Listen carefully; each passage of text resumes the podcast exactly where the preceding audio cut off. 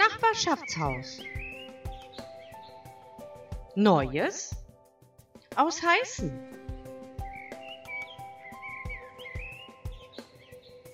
Und jetzt sind wir wieder verbunden mit Doktor Dirk Herting, unserem äh, Gesundheitsfachmann. Herr Doktor Herting, erstmal guten Abend und wie geht's Ihnen? Guten Abend, Herr Bienko. Mir geht's gut. Also ähm, ich habe heute gemerkt, Corona beherrscht nicht die Sprechstunde, so wie es vor zwei Wochen schon mal war. Erstens, es ist fast ein Tag wie vor einem Jahr, neunzehnten November zweitausendneunzehn. Natürlich der ein oder andere Abstrich nötig, der ein oder andere Infektpatient, der Fragen hat, aber es war ein normaler Tag und ganz, bin ganz froh, die Patienten scheuen sich nicht in die Sprechstunde zu gehen. Es gibt ja einen Aufruf von Doktor von Lackum im Netz, der bittet A darum, dass man vorsichtig, also sich an die Regeln hält, an die Corona-Regeln, aber gleichzeitig auch, dass, so habe ich das zumindest verstanden, auch wichtige Dinge abgeklärt werden beim Arzt. Also man soll jetzt nicht, wenn man Angst hat, einen Herzinfarkt zu haben oder einen Schlaganfall oder Symptome hat, die dringend abklärungsbedürftig sind, wegen Corona den Arzt meiden. Und das habe ich heute gemerkt. Man geht ganz normal zum Arzt. Es ist nicht so wie im April, als die meisten Praxen leer waren. Wird auch noch differenziert zwischen möglichen Corona-Infekt und dem äh, Patienten, der eben davon nicht betroffen ist bei Ihnen in der Praxis? Also wir sind, das sagte ich ja in den beiden letzten Podcasts, immer in praktisch geschützt mit Handschuhen und F F P zwei oder drei Maske. Das sind wir auch, wenn wir einen normalen Routinefall im Ultraschall haben. Aber natürlich, klar, die Infektpatienten, das habe ich vorletztes Mal gesagt, rufen vom Auto aus an, werden in einen bestimmten Raum geschleust, werden dort untersucht und abgestrichen und de- gehen dann sofort wieder ins Auto zurück, haben also im Prinzip keinen Kontakt zu irgendeinem hier in der Praxis, außer in diesem Spezialraum zu dem untersuchenden Arzt. Und Sie sind nach wie vor gesund und das Team in der Praxis auch? Ja, toi, toi, toi. Ich habe jetzt von einem Fall gehört, da ist eine Arzthelferin erkrankt. Fand ich ganz spannend gestern. Dann passiert Folgendes, das Gesundheitsamt bittet um einen Schnelltest bei den anderen. Und natürlich, sobald einer von den anderen symptomatisch wird, natürlich auch sofort nach Hause. Aber da alle Schnelltests der anderen negativ waren und keiner symptomatisch, durften die weiterarbeiten. Und dann musste ich ein bisschen schmunzeln. Dann hat das Gesundheitsamt entschieden, Arbeitsquarantäne oder mobile Quarantäne. Das bedeutet, das gesamte Praxisteam darf weiter arbeiten, soll sich aber privat möglichst in Quarantäne halten. Fand ich jetzt ein bisschen lustig. Also praktisch, man sieht zweihundert Patienten am Tag in einer großen Praxis, darf sich aber abends nicht mit einem Freund treffen. Fand, hab ich, musste ich ein bisschen schmunzeln, als ich davon hörte. Aber so wird das tatsächlich gehandhabt, ist mir gestern erzählt worden. Ja, ich habe gehört von Fällen, ich glaube in Spanien war es so, wo dann auch infiziertes Klinikpersonal dazu angehalten wird, trotzdem weiterzuarbeiten. Also da, weil da die Problematiken auch so das gegeben sind. Sind. Das war der Hauptkommentar von Stefan von Lackum im Netz gestern Abend, dass er sagt, Mensch, wir müssen alle aufpassen. Er hat wahnsinnig viele krank geschrieben oder jetzt krank betreut, die im Gesundheitswesen arbeiten. Und das heißt, da müssen wir unheimlich aufpassen, dass wir nicht in einen Engpass laufen, dass nicht plötzlich in Quarantäne oder positiv erkrankt die ganzen Krankenschwestern, Pfleger, Ärzte sind in den Krankenhäusern und Praxen.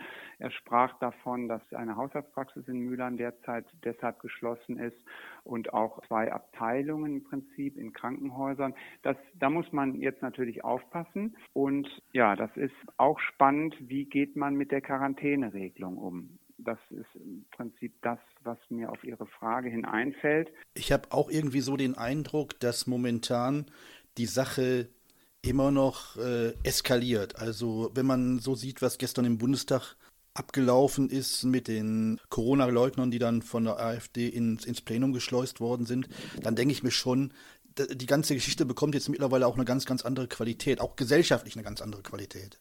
Absolut. Und sagen wir mal so, Sie haben mir letzt, Sie haben mir letztes Mal eine Frage gestellt, die habe ich natürlich vorsichtshalber gar nicht richtig beantwortet.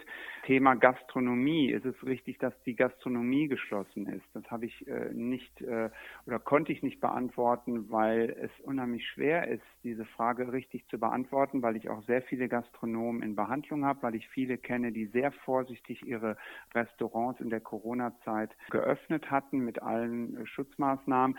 Schwierige Frage, genauso schwierig. Ich bin froh, dass meine Kinder normal Schulunterricht haben im Moment. Ist es sinnvoll, dass die Schulen ganz normal weiterlaufen? Auch da halte ich mich natürlich zurück, bin sogar froh als Vater, dass meine Kinder in der Schule sind. Also es gibt ja auch viele, viele äh, schwierige Entscheidungen im Moment und diskussionsbedürftige Themen. Herr Doktor Herting, jetzt ist das Thema Biotech und äh, Covec, die jetzt äh, zeitnah wohl mit dem ersten Impfstoff auf den Markt kommen werden. Wie ist in Ihrer Praxis so die Grundstimmung? Wollen die Leute jetzt am Anfang direkt in die Impfe gehen oder ist man da noch so ein bisschen zurückhaltend? Also da gebe ich ganz eindeutig die Antwort, fünfzig Prozent würden sich sofort impfen lassen, dazu zähle ich auch. Und fünfzig Prozent sagen, auf gar keinen Fall, ich würde mir erstmal zwei Monate die Nebenwirkungen angucken. Ich möchte es erstmal beobachten. Da ist wirklich, das ist genau geteilt. Ich würde mich impfen lassen. Ich habe gestern viel gelesen, gestern Abend. Immer wieder tauchte auf, schwere Nebenwirkungen sind bisher nicht zu erwarten, sind nicht bekannt. Das Einzige, was ich bei meiner Recherche nicht gefunden habe, in welchem Abstand die zweite Impfung gemacht wird. Entweder legen die sich noch nicht genau fest oder es wird noch nicht veröffentlicht. Aber ja, ich würde mich impfen lassen. Wie schätzen Sie denn den Druck ein, der auftritt, wenn jetzt wirklich der erste Impfstoff oder die ersten Impfstoffe am Markt verfügbar sind? Und jetzt wird ja auch seitens der Bundesregierung schon gesagt, es gibt Impfzentren mit, mit und der Ethikrat hat ja auch spezielle Listen vorgelegt, in welcher Reihenfolge die Leute geimpft werden sollen. Glauben Sie, dass, dass es da panische Reaktionen gibt unter der Bevölkerung? Ja, könnte ich mir vorstellen. Könnte ich mir vorstellen. Ich, da muss natürlich dann eine gute Öffentlichkeitsarbeit gemacht werden. Da muss viel, viel erklärt werden. Es wird beides passieren. Es werden Menschen enttäuscht sein, die erst später geimpft werden. Es werden vielleicht auch der ein oder andere fühlt sich genötigt, zu früh geimpft zu werden. Jetzt ist die Situation ja auch so, dass die Krankheitsverläufe, so wie ich an Professor Wieler heute interpretiert habe, werden im Moment stärker. Es gibt mehr äh, Covid-Patienten mit wirklichen Erkrankungen. Haben Sie auch den Eindruck, dass so ist, oder ist es nach wie vor so, dass ein Haufen Covid-Erkrankte ohne Symptome da sind? Ich bleibe bei meiner ja, Version, die ich Ihnen im vorletzten Podcast gesagt habe. Gott sei Dank, und trotzdem nehme ich natürlich die Krankheit sehr ernst, Gott sei Dank ist von meinen relativ vielen erkrankten Patienten keiner in Lebensgefahr geraten. Es gab einen jüngeren, einen vierzigjährigen, der ein paar Tage stationär sich beobachten ließ, weil ihm so schwindelig war, weil er sich subjektiv schlecht fühlte. Ich habe einen vierundachtzigjährigen, der ist heute Morgen nach zwei Wochen entlassen worden. Der war auf Normalstation und hat Sauerstoff über Nasensonde bekommen. Keiner wurde beatmet, keiner war auf der Intensivstation, sodass ich optimistisch bleibe. Also ich nehme es sehr ernst, weil ich kenne sehr wohl andere Verläufe, aber meine Patienten, und das sind wirklich eine Menge, sind von hundert Positiven in meiner Praxis in den letzten vier Wochen, sind fünf im Krankenhaus gewesen, keiner auf der Intensivstation und eigentlich alle auch alle fünf wieder entlassen. Also das, vielleicht habe ich auch ein bisschen Glück gehabt mit meinen Patienten, klar, aber optimistisch bleibe, dass wir den Infekt gut beherrschen. Sie haben im Rahmen Ihrer Mitgliedschaft bei den Rotariern einen Vortrag über, ich denke, Covid neunzehn, also über die, über die Gesundheitsvorsorge. Genau, ich bin in anderthalb Wochen dran mit meinem Vortrag am dreißigsten elften Corona aus meiner hausärztlichen Sicht zwischen März und heute. Bei der Vorbereitung auf den Vortrag werde ich natürlich unsere Podcasts mir zu Gemüte führen und eigentlich werde ich eine Menge daraus nehmen. Ich werde natürlich aus dem Thema Grippeimpfung, Thema Impfung auch was sagen, zum Thema Pneumokokkenimpfung, Grippeimpfung. Und ich werde aus den Dingen, die wir beiden besprochen haben in den letzten Podcasts, sicherlich neunzig Prozent verwenden. Kommen wir nochmal auf die Schulen zurück. Jetzt ist es ja so, dass Zug um Zug immer mehr Klassen vorübergehend auch in Quarantäne geschickt werden, weil eben einzelne Kinder erkranken. Die kommen dann aber auch relativ zeitig wieder zurück. Ihre Meinung, hat sich das gelohnt, dass man die Schulen aufgehalten hat, und werden sich die Schulen nicht als Superspreader erweisen? Ich glaube nicht. Ich glaube nicht, weil ich auch mitkriege, an vielen Schulen mitbekomme, durch Lehrer, die ich in Behandlung habe und durch die Schule meiner Kinder, dass man sehr, sehr vorsichtig ist, dass man gut aufpasst. Ich glaube, das Positive überwiegt, dass die Schulen auf sind. Ich will nicht ausschließen, dass in der einen oder anderen Klasse ähm, was passieren kann, aber insgesamt die Schulen, die ich im Blick habe, würde ich sagen, hat es sich gelohnt, die Schulen aufzulassen. Abschließende Frage. Wir haben gerade schon über den Impfstoff gesprochen. Er soll ja relativ zeitnah kommen. Es gibt, glaube ich, insgesamt zwölf Impfstoffe, die im Moment in der Phase drei der klinischen Erprobung sind und die somit auch kurz vor der Zulassung stehen. Was glauben Sie perspektivisch? Wann wird Covid neunzehn kein Thema mehr sein? Im Verlauf des Jahres zweitausendzweiundzwanzig oder doch erst zweiundzwanzig? Ja, das ist eine spannende Frage. Ich könnte mir vorstellen, dass man im Januar anfangen könnte zu impfen. Dann dauert es natürlich sehr, sehr lange, bis die Corona-Beschränkungen aufgelockert werden, weil du musst ja erstmal irre viele geimpft haben, um lockern zu können. Dann denke ich aber, dass mit dem Frühjahr, mit gutem Wetter, die Zahlen sich deutlich verbessern werden, sodass ich mir vorstellen kann, vielleicht kommen wir in eine akzeptable, gute Phase im April einundzwanzig, die wir ja auch schon wieder im Mai, Juni zwanzig hatten. Wir sind ja eigentlich gut trotz Corona durch den Sommer gekommen, alle, sodass ich auch da wieder optimistisch bin ab April einundzwanzig. Glaube aber trotzdem, dass uns das Thema Corona bis Ende einundzwanzig begleiten wird.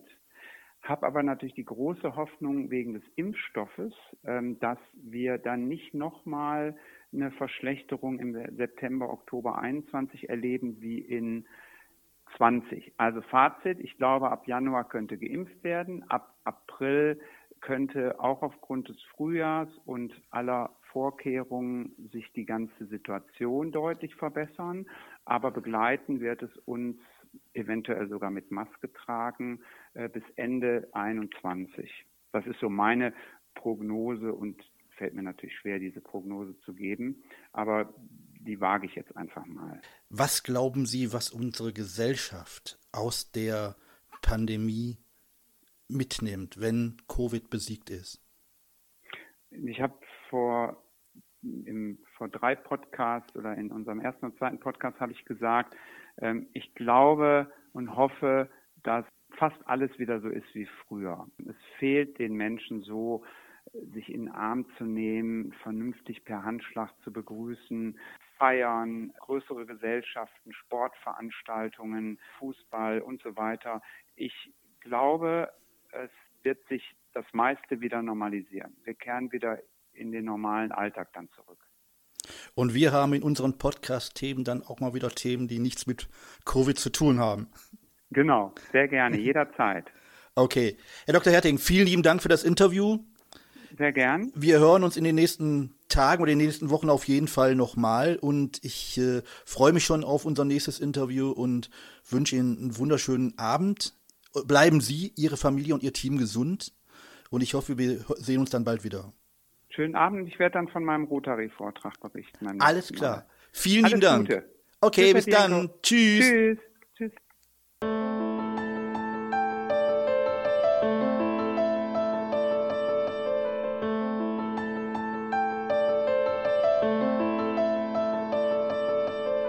Ich freue mich jetzt ganz besonders, Professor Harald Karutz am Telefon zu haben, und wir sprechen natürlich, wie könnte es anders sein in diesen Tagen, über die Corona-Situation, und zwar diesmal natürlich aus der Sicht der Stadt. Ihr, ihr wisst alle, Professor Karutz ist Mitglied des Krisenstabes. Guten Abend, Professor Karutz, wie geht's Ihnen? Sind guten, Sie gesund? Guten Abend. Ja, ich bin gesund, mir geht's gut und ich sitze jetzt zu Hause im Arbeitszimmer. Waren das zwei anstrengende Wochen jetzt im Lockdown? Ja, extrem. Also wir merken ganz deutlich, dass die Belastung für die Bevölkerung wahnsinnig zugenommen hat und dass das eine ganz andere, angespannte Situation ist als noch vor, vor wenigen Wochen oder vor ja, wenigen Monaten. Ne? Ich hatte ja selber den Eindruck, ach ja, so weit haben wir das eigentlich ganz gut überstanden und der Alltag war zurückgekehrt. Und äh, jetzt ist es ja wirklich eine ganz, ganz andere Situation mit, mit hohen Fallzahlen, und, äh, ständig neuen Meldungen, neuen Einschränkungen. Und das ist schon wirklich schwierig. Und wir nehmen das bei der Stadt ganz deutlich wahr, klar. Besteht die Gefahr, dass die Intensivstationen in Mülheim zu sehr ausgelastet sind? Wir haben sicher Respekt vor der Situation, so wie sie sich zurzeit darstellt. Im Augenblick sind ja Ressourcen durchaus noch verfügbar und das ist jetzt also kein, kein Alarmzustand in dem Sinne. Aber man muss schon wirklich gut aufpassen, weil sich einfach die Situation auch so, so wahnsinnig schnell verändern kann. Wir wissen das aus Schilderungen aus äh, Nachbarländern, aus der Schweiz beispielsweise, wo innerhalb weniger Tage dann tatsächlich die Intensivstationen auch voll gewesen sind. Und natürlich sind das so Szenarien, die wir auch immer ein Stück weit im, im Hinterkopf haben und wo wir einfach ständig drauf achten. Also die ganzen Appelle, die jetzt immer so ausgesendet worden sind, Die, die senden wir ja nicht aus Spaß. Und das ist nicht irgendwie, um Bürger zu drangsalieren oder jemanden zu ärgern. Also äh, Maskenpflicht und, und die Abstandsbeschränkungen und, und all das.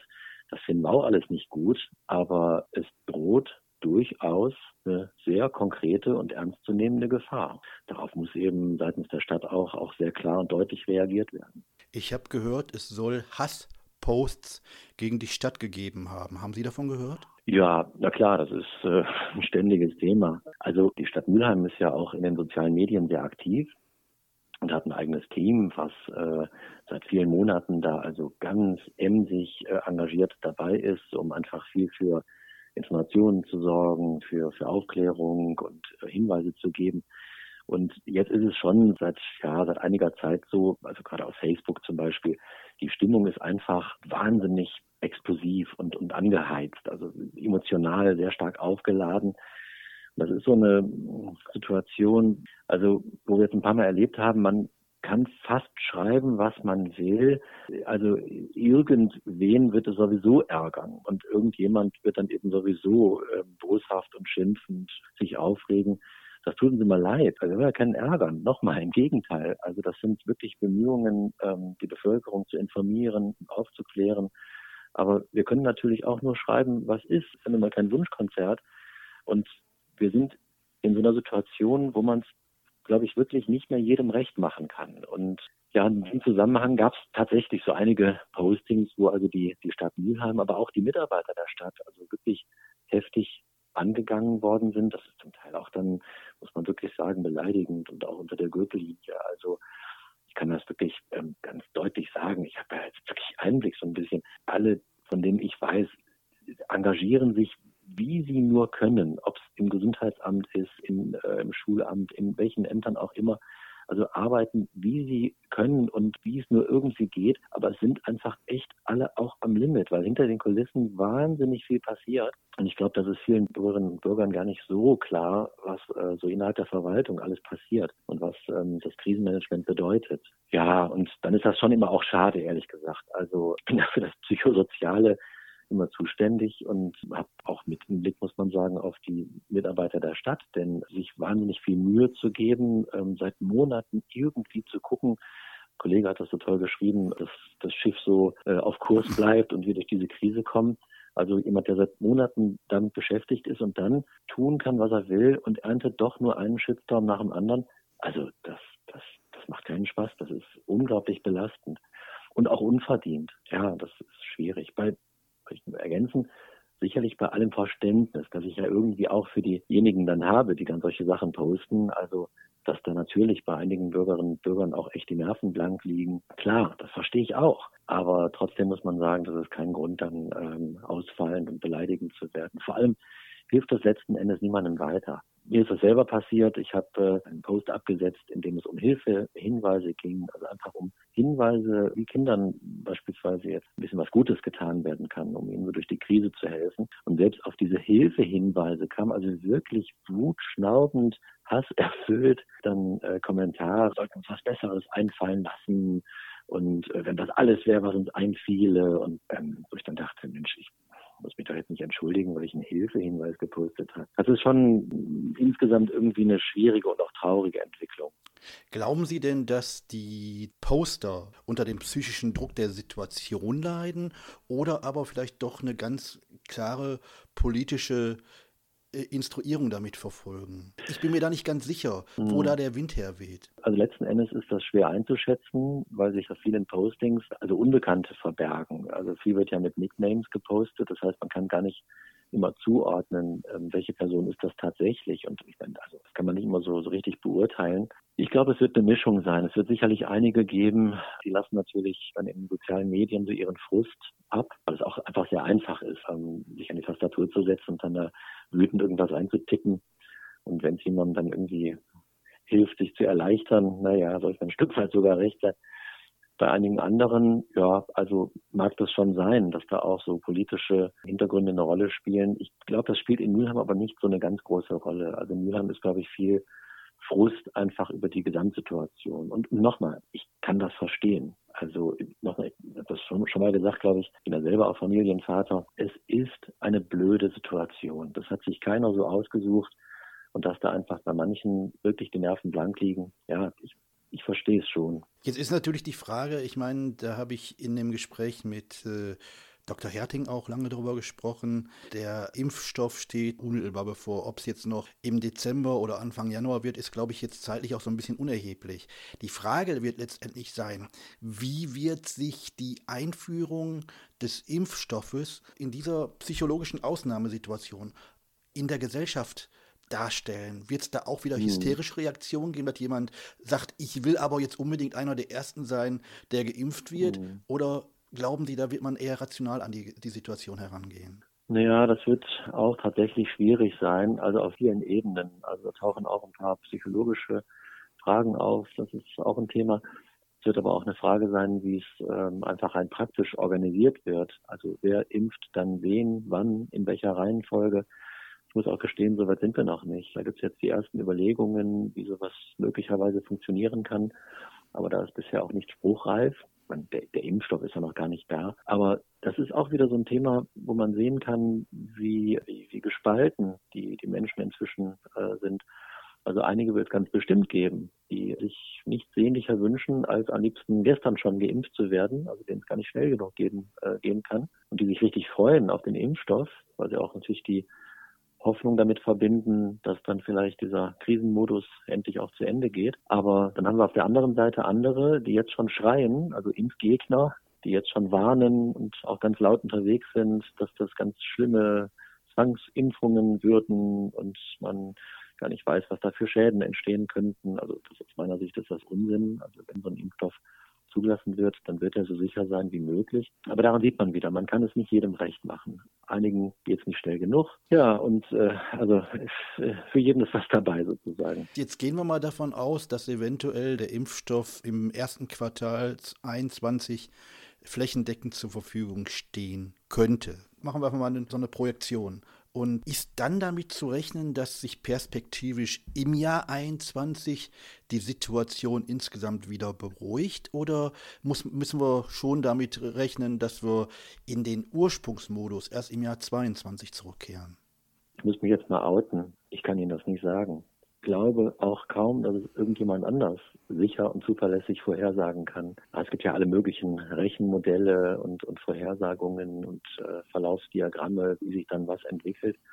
Aber aus meiner Sicht ist das nicht vorherzusagen. Wir werden das sehen und abwarten müssen. Und natürlich wird es ganz viel davon abhängen und damit zu tun haben, also wie wirksam dieser Impfstoff dann tatsächlich ist, wie dann das Impfverhalten sein wird, wie schnell die Impfungen vorgenommen werden können. Also das sind alles Variablen, die man im Augenblick überhaupt nicht abschätzen kann. Sicherlich gibt es eines, was uns alle irgendwie verbindet, nämlich die Hoffnung, dass die Impfung dann ja, die Lage beruhigt und diese Krise irgendwie zu Ende geht. Aber ob das tatsächlich so sein wird, kann ich zuverlässig nicht vorhersagen. Also ich müsste mich so weit aus dem Fenster beugen, das kann ich gar nicht, ja. So leid mir das tut. Nein, volles Verständnis. Aber trotzdem eine abschließende Frage. Gehen wir davon aus, der Impfstoff kommt relativ zügig und wird auch flächendeckend angeboten und jeder, der will, wird dann auch geimpft sein. Wird sich am Ende des gesamten Zeitstrangs der Pandemie unsere Gesellschaft positiv oder negativ kollektiv verändert haben? Ja, das ist eine ganz spannende Frage, über die ich tatsächlich auch selber viel nachdenke. Also ich bin der Meinung, dass es Anzeichen in beide Richtungen gibt. Ich muss ein bisschen ausholen vielleicht. Also mein Eindruck ist sowieso, dass diese Corona-Krise ja so ein Stück weit wie so ein Katalysator wirkt. Ich habe so den Eindruck, es hat gesellschaftlich immer schon irgendwie Sollbruchstellen gegeben oder so schwelende Konfliktlinien. Und ich nehme das so wahr, dass Corona jetzt ganz vieles ja so ganz deutlich gemacht hat. Auf einmal werden die Sollbruchstellen immer deutlicher und also die Schere zwischen Arm und Reich äh, geht sicher auch durch die Krise mitbedingt noch, noch mal weiter auseinander. Ja, was wir in den sozialen Medien sehen, so diese Zunahme eben von von von Wut, Hass, Postings, äh, auch wenn man so auf, auf Bundesebene in die Medienberichte schaut, also diese wirklich also wirklich hasserfüllten Demonstrationen, also eine komische Melange äh, unterschiedlichster Menschen, die sich dann da irgendwie aufgemacht haben. Also das ist schon alles irgendwie sehr besorgniserregend und wo das auch dabei hinführt, weiß ich auch nicht so richtig. Auf der einen Seite. Auf der anderen Seite sieht man in der Krise auch wirklich ganz, ganz wahnsinnig viel Gutes. Menschen, die sich engagieren in Hilfsprojekten, die, die regelrecht über sich hinauswachsen. Also aus, aus unterschiedlichsten Bevölkerungskreisen, Gruppen, Schichten, wie auch immer. Menschen, die, die sich irgendwo einem Hilfsbündnis anschließen, die fragen, was sie tun können, die sich äh, Gedanken machen, die auf gute Ideen kommen. Also da setzt ja die Krise irgendwie echt auch so kreative Kräfte frei. Das, das finde ich total beeindruckend und auch erfreulich dann wieder. Und ich glaube, am Ende wird die Frage sein, was jeder Einzelne irgendwie für sich aus der Krise mitnimmt, was man daraus lernen kann und was diese Krise mit, mein Eindruck ist, wenn man mal ein bisschen innehält und ein bisschen nachdenkt, dass einem ja auch so durch diese Krisenerfahrung eine Menge nochmal deutlich wird. Also was einem wirklich wichtig ist, was einem fehlt oder gefehlt hat, was man vielleicht selber ändern möchte. Vielleicht hat man sicher auch Dinge wahrgenommen, die so gesellschaftlich äh, schon irgendwie nicht gut gelaufen sind. Also wenn ich mir so anschaue zum Beispiel, wie knapp überall das Personal aufgestellt ist, im Gesundheitswesen, in vielen anderen Bereichen. Also das wird jetzt sehr, sehr deutlich. Diskussion über das Pflegepersonal zum Beispiel ist nur ein Stichwort, ne? Das wird jetzt alles ganz deutlich. Und das sind alles so Dinge, da glaube ich, wenn man das wahrnimmt und sich darüber Gedanken macht und dann überlegt, okay, was können wir jetzt daraus lernen aus all diesen Erfahrungen, was müssen wir verändern, wie kann die Gesellschaft ein Stück weit besser werden mit all diesen Krisenerfahrungen, dann finde ich, liegt da irgendwie auch eine Chance drin. Ich will das nicht schönreden, ne? Also ich sage das mal ganz deutlich, also die, die, die Situation jetzt seit vielen Monaten, also mich kotzt das auch an, ja. ähm, ähm, so, aber trotzdem, das meine ich wirklich ernst, da liegt schon auch eine Chance drin, aber die Frage ist eben, ob das jeder äh, noch so sehen kann, ob das noch gelingt, überhaupt diese Chance wahrzunehmen oder ob viele Menschen so frustriert, so erschöpft, so verärgert sind, dass ja so ein, ein konstruktiver Lern- oder Entwicklungsprozess gar nicht mehr möglich ist. Und das wäre eigentlich schade. Dann sage ich erstmal vielen lieben Dank für das Interview. Wir hören mhm. voneinander. Ganz wichtig, bleiben Sie und Ihre Familie gesund. Das wünsche ich ebenfalls und den Zuhörern natürlich auch. Und wir sprechen sicherlich vor Weihnachten nochmal miteinander. Gerne, machen wir. Okay, gut, bis dann. Also. Tschüss. Tschüss.